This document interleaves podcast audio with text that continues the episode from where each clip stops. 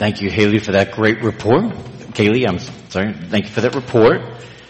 A lot went into VBS this year and you just caught a sliver of it in that presentation. Thank you so much. Just a brief devotional before we have the Lord's Supper here. Um, the title of, um, of my message is called God's Glory or Ichabod. The choice is ours. And as Kaylee was sharing with us the events of the VBS and how that whole team got together and sought to teach our children the ways and the things of God, they honored and esteemed God in a very special way. They valued what is in His Word and they valued and recognized the importance of passing that on to the next generation.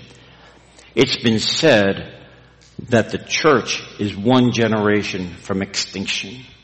And individual churches are one generation from extinction if we don't pass it on. And so as they did that, as they shared with these young ones the good news of Jesus Christ and His ability to change and transform our lives, they were doing the Lord's work. And we thank you. In so doing, being obedient to His command, to go and make disciples of all nations. Even in our Jerusalem here, uh, they were honoring God and God showed up in a big way. His glory was manifest among us and we saw Him work mightily. And that's the excitement of the Christian life is to co-labor with Christ in the work of ministry. There are two events I want to point out in Bible history that are similar to this where we see the glory of God show up or active in a, in a big way. The first one was at the dedication of the tabernacle in the wilderness. In Exodus 40, we see the story of coming out of uh, Egypt, and they uh, Moses uh, leads the children of Israel. We talked about that in the past, where they came out, and 50 days after the Passover, Moses receives the law on Mount Sinai. God gives Moses explicit instructions about his Ten Commandments, his laws, and, and the construction of the tabernacle and the priesthood, and Moses comes down, gives them to the people, and they do it. We see in Exodus 40 that this, when everything is done and they dedicate the temple, that this cloud, the glory of the Lord, descends upon this tabernacle. God was honored and pleased that they followed his commandments and his instructions. And he demonstrated his presence with his people with this cloud. In Exodus 40, it said, Then the cloud covered the tent of meeting and the glory of the Lord filled the tabernacle. So much so Moses couldn't even go in there. God's glory was there. Sometimes we don't put a great emphasis on obedience as we should. But we can see by the, the work of the VBS workers and this example from Exodus where they construct the tabernacle, they do all the details, they get the linen ephods and, and all for the priest. God was honored in their obedience. His glory demonstrated His pleasure with them. Sometimes we, when we deal with our efforts and our work, we don't, um, we sometimes confuse that with a works-based salvation. And I don't want to confuse you, we're not. The, uh, Lord Jesus said to us, if you love me, you'll keep my commandments. That is the way of the Christian life. We do what Jesus says. That's very good. We do that. That doesn't save us. The blood of Christ saves us, but in our sanctification we walk in obedience and God is pleased with that. God said to Isaiah, this is the way, walk in it. Um, Jesus said to us, if you know these things, happy are you if you do them. So God is glorified and honored by that. I want to contrast that to another event in Israel's history, and that's when, after the period of the judges, that uh, uh, Eli is the priest. His two sons, Hophni and Phineas, are also priests. And the boy Samuel, who, who becomes the last of the judges, comes on the scene and he's going to be trained to be a priest. As we see the end of the Judges period, that's described by the passage in Judges 21 that says, in those days there was no king in Israel. Everyone did what was right in their own eyes. The moral relativism of uh, Israel in that day is so like ours today. It's confusion. It's a mess. And because they did what was right in their own eyes and not what was right in God's eyes. As we read the story about Hophni and Phineas, Eli's son, sons, we realize the Bible's description is pretty drastic. It says, now the sons of Eli were worthless men. They did not know the Lord. These men who were priests would take the sacrifices that people were offering and they would take them with the fat, which was not permissible for them to do, and they would take that and they would eat it themselves. Also, they were having sexual relations with the women who manned the doors of the tent of meeting. That was an abomination to the Lord. And God told Hophni and Phineas and even Eli, because he did not correct them, through the little boy Samuel, that he was going to deal with it. They go into battle and Israel faces the Philistines and they're defeated. The Ark of the Covenant is taken away and the, and word gets back to Eli. Hophni and Phineas die in the battle and Eli is sitting waiting for word and he finds out Hophni and Phineas are dead and the Ark of the Covenant has been captured by the Philistines. In his terror, he falls back, he breaks his neck and dies. At the same time, Phineas' wife is having a baby. She's having a difficult time with this baby and she's about to die. And the midwives come to her and tell her that you had a baby boy. Isn't that wonderful? But she, recognizing the situation, tells to name that boy Ichabod. And the name Ichabod means the glory has departed. She says, the glory has departed from Israel for the ark of God was taken. Two different pictures. One where God is honored and esteemed and obeyed. The other where he's despised, where God is not honored and he's disobeyed and the glory of God departs. You know, a lot of churches are like that today. The glory of God has departed them. And it's a tragic story. And I pray that we would choose wisely because God gives us a choice. God gives us a choice to honor Him, to obey Him, to esteem Him, to value Him. And if we neglect that, we're in trouble. Don't know why God gives us volition, but in the scriptures it tells us that we're made in His image. In the image of God, He created the male and female. In the Imago Dei, that image of God, we have intellect, we have emotion, and will, and we're given the opportunity to exercise it. Do we worship God? Do we give Him the first place? Do we give Him the honor and the glory that is due His name? That's the challenge for the church as we move forward.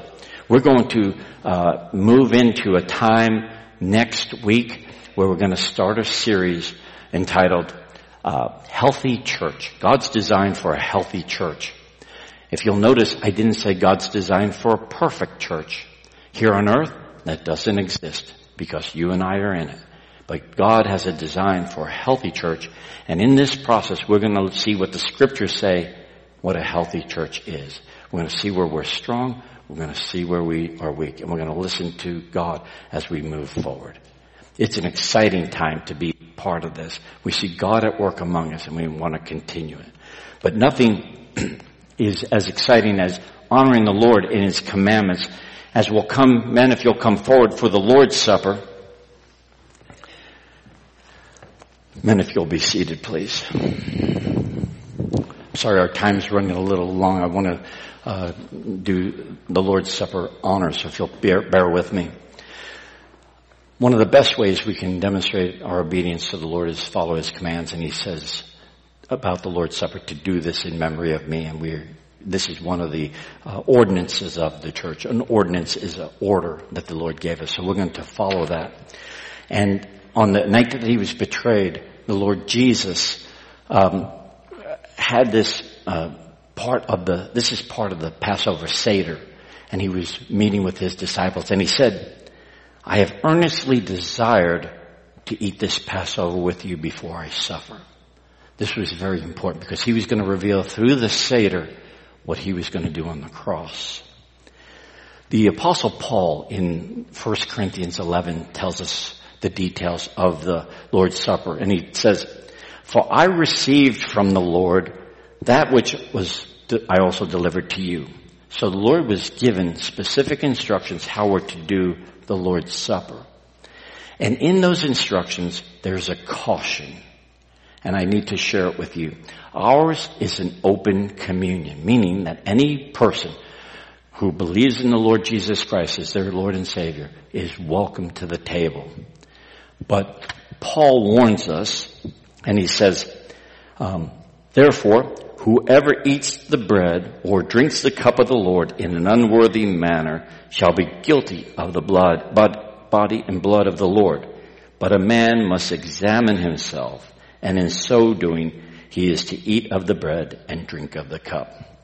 So the challenge to you and the caution to you is take time, examine yourself as if there's any sin in your heart. You have aught against your brother. It needs to be dealt. It would be better if you got up and took care of it than eat unworthily. And if there's something that comes to mind as elements are being passed, confess it. Put it under the blood and you'll be forgiven. We want to eat it in a worthy manner. What we'll do here, we'll um, uh, have the elements here shortly, and as the elements are passed, if you'll hold them until the men come up again, then we'll t- partake of them together. I'd like to share with you um, in this uh, Lord's Supper cup and plate. Uh, Jimmy Smithwick constructed it. It's a beautiful uh, display and more closer to perhaps what the Lord Jesus used the night that he was with the uh, disciples. And so, Jimmy, thank you for doing that and, and for giving us a representation of what the Lord himself did. I'm going to ask our men to stand as we uh, give thanks for uh, the the bread. And Paul continues. He says, that the Lord Jesus, in the night which he was betrayed, he took bread, and when he had given thanks, he broke it and said, This is my body, which is for you. Do this in remembrance of me. Randy, would you give thanks for the bread that represents the body of the Lord Jesus? Father, we humble ourselves before you, Lord, recognize your greatness and mercy. Father, we thank you for this opportunity to worship you by observing your table. Uh, Lord, we pray that each of us uh, has had time to examine our hearts. And Lord, uh, we pray that we are worthy to uh, participate. Uh, Lord, we know that this bread represents your body that was broken to pay the ultimate sacrifice. And Lord, uh, uh, to give us the free gift of eternal life. We praise you for it. In Christ's name.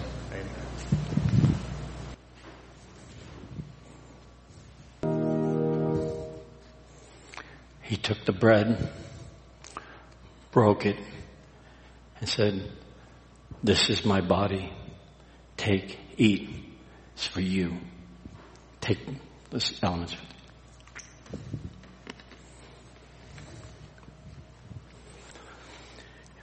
In the same way, after the supper, he takes the cup. Now, in the Passover Seder, there are four cups that they drink from. The first one is a cup of sanctification. The second one is a cup of deliverance. But this third cup after the meal was a special cup. It's called the cup of redemption. How it prefigures exactly what his blood was about to do to redeem us from our sins. And this cup was going to be the memorial. This is going to be the cup of the new covenant, the cup of redemption. And he said, this cup is the new covenant in my blood. Do this as often as you drink it in remembrance of me. For as often as you eat this bread and drink the cup, you proclaim the Lord's death until he comes. Alan Kessler, would you give thanks for the cup which represents the blood of the Lord Jesus? Let's pray. Our gracious Heavenly Father, we're just so grateful for this opportunity that you give us to, to remember you and worship in, in this way. Let us take this time to examine ourselves, to, to figure out which way we can better serve you in everything we do. Uh, thank you so much for your sent to us and, and, died on the cross and shed this blood so that we can live with you forever. In Jesus' name I pray. Amen. He took the cup. This cup is the new covenant in my blood. Do this as often as you drink it in remembrance of me. After that Seder, they concluded it with a hymn. But before we do, Chairman of our deacons, Ed Thompson, would like to share something with you. I'm aware of what time it is, and I know we're all in a hurry, but we felt like whatever would be appropriate to say at this time would be best said in this setting, in this building where we all can hear. And with my loud voice, you shouldn't have any problem hearing what I have to say. If we're in the fellowship hall, half the people would be in the hall, half in the in the kitchen. So uh, we're first of all, we appreciate your being here today to make this special day special for some very, I'm using the word special a lot, for some very special people. We uh, appreciate uh, Joe and Todd. We're glad they're here. They're part of Bertie County now. Uh, not so many flights back and forth to Texas. They're here. I've never seen anyone with a love for the ministry as Todd does. He loves this church. I've never seen anybody want to work so hard. So I, I appreciate that and I'm not going to talk long. I'm just saying if we as a church would get behind Joe and Todd as they are our interim uh, pastor and family now, if we'll pray for him, if we'll lift him up, we'll see God move in this church. I said two weeks ago in my message I had already seen God moving in this church. And I believe He is and I believe He will. Let's get behind this family. Show them today how much you appreciate them. Now we get to the part that I'm not real happy about. I'm happy for him and Mary, but we're not happy to lose him. But uh, Chad has been a very special young man, as you know. I, was sharing with Mary uh, before service. I don't believe I've ever asked him to do anything in the one year that he's been here that he refused. He, he, if you have a work day, he's always here. I've never asked him to teach. He always filled in. He, he was one of our teachers, a rotation. And anytime I asked him to fill in on a Wednesday night or a Sunday, he never refused. I have seen God work in this young man's life. I, I don't know if Murray has seen the difference that we've seen in the one year he's been here, but God has something special for this young man. I really hate to see him go, but I'm glad he and Murray together, and I know God's something great for him. So let me share this with you. As soon as dinner is over today, Chad will be leaving, heading north. So if you want to wish him uh, best wishes for him and Mary, do it because after lunch is over, he'll be leaving. I don't think he's even going back to Woodward. So now's the time to wish him the very best today. So, uh, I think we need to sing a song, but uh, what I would like to do b- before we leave, and I'll tell you now, I would like to have Chad and Mary, Todd and Joe, and we can't leave out Tark and Alma and Dr. Beth and Thad. They are special guests today. I would like for them, if they would, to move towards the, the side door over here. We want them to be served first. And we're going to say our grace in here in our uh, dismissal. Uh, do we want to sing our song first? No, we'll say grace and then we'll sing. Okay. Okay, we're going to say grace. If they would, you, you, you honored folks stand. And as Tad, as, as Chad makes his way to the side door, this will be his last chance for us. We're going to ask him if he would to uh, say grace, and and we'll sing a song, but he's going to uh, pray a dismissal on our service today. Let us pray. Father God, thank you so much for this amazing church that you have blessed North Carolina with. Father, thank you so much for the people and the saints that you have filled it with. Thank you for the impact that you are having here in their lives and drawing them closer to you. And Father, I pray that you would shine your glory down on this group of people so bright that it would be no question that you are moving. Father, please draw them closer to you. Help them to see your love and to just know you more.